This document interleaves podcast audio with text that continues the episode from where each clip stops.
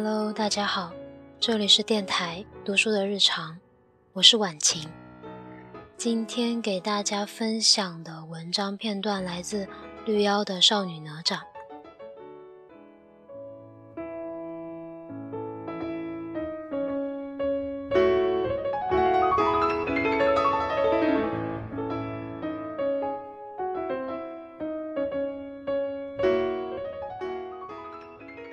青春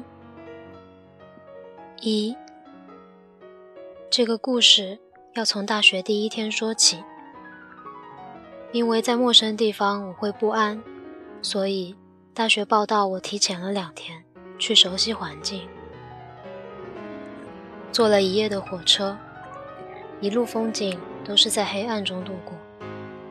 我没让我妈送我，可能是怕自己撑不住会哭。到时候，她光只会看着我，或者更糟，万一他撑不住。再说，多个人来回也要几百块钱。天亮下火车，在去学校的公车上，我睡着了，一路睡到终点站。所以武汉是扁是圆，我根本没概念。校园没有人。这是八月底的清晨，我到处乱逛。手里捏着一张刚出炉的油饼，这种饼厚而松软，里面裹了一层糖油，吃到嘴里真是人间美味。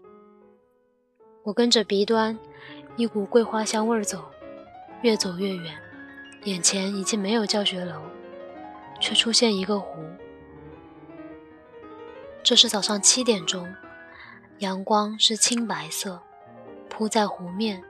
像一张白银织成的网，我轻轻弯下腰，把手伸进湖里，触指冰冷，像这年夏天我第一次喝下去的啤酒一样凉。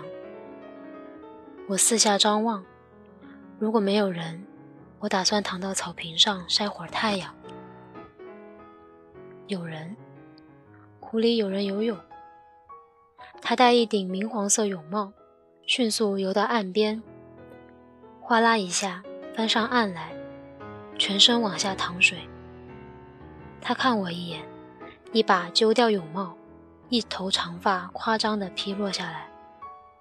他光脚踩过草坪，走到树底下，捡起一条同样是明黄颜色的毛巾，旁若无人地擦着头发，好像这里乃是公共游泳池。我不相信学校允许在这游泳。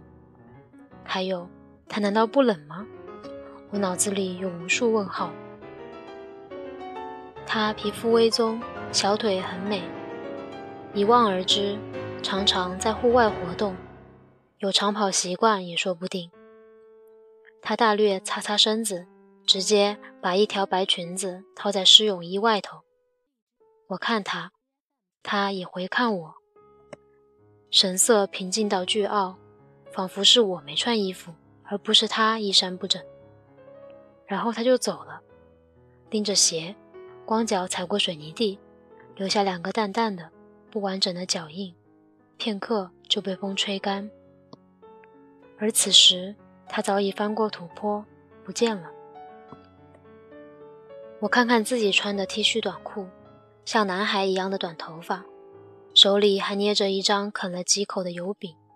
不由得自卑不已。同是女生，你看人家，勇于树立偶像并向之学习，是我家家传。但我妈名单上的小林姐姐等人，大部分是好学生，好学生大多乏味，而这个女孩是我离开妈妈后独立找到的第一个偶像，她比那些好学生精彩太多，可惜我不知道她名字。我啃着已经凉透了的油饼，慢慢逛回宿舍。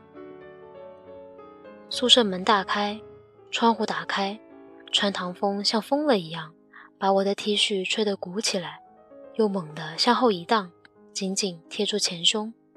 宿舍里的尘土也被吹得狂飞乱舞。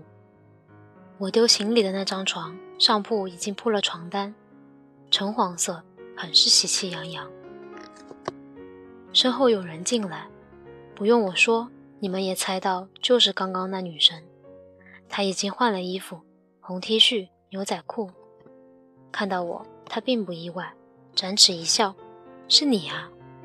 他在裤子上擦擦手，伸过来：“我叫小宝，你呢？”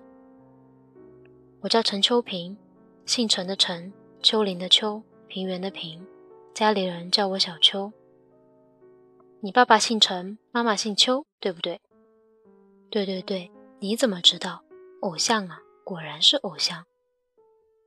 你不跳上下铺吗？睡上铺多不方便。不要，我喜欢上铺。他手搭住栏杆，飞身而上，身手极为敏捷。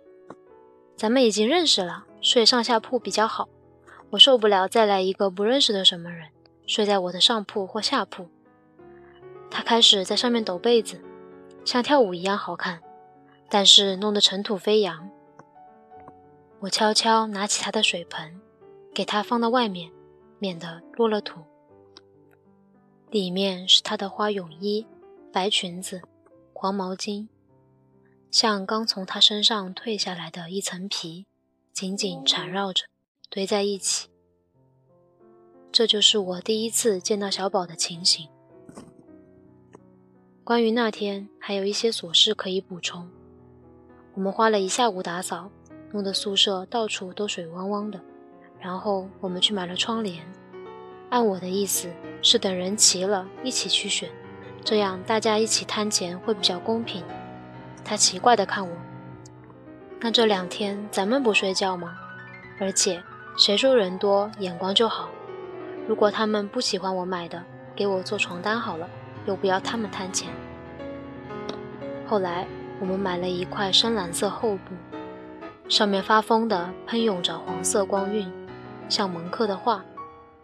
那当然是他的眼光。后来我经常站在楼底下。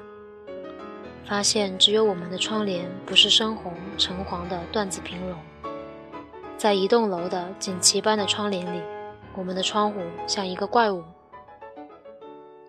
关于那条窗帘，他说，这像是梵高笔下的星空，而我觉得它更像我想象中的海洋，蓝色的深海海底，像人类城市一样，有灯，有星光，还有发着光的永不闭目的鱼。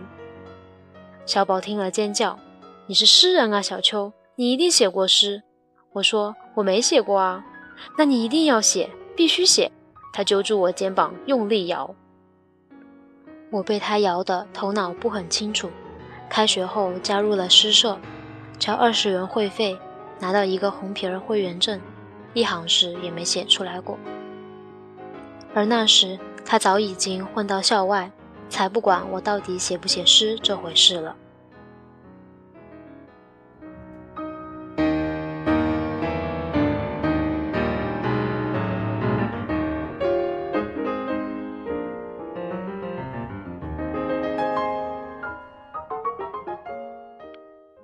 今天的分享就到这里，下次见。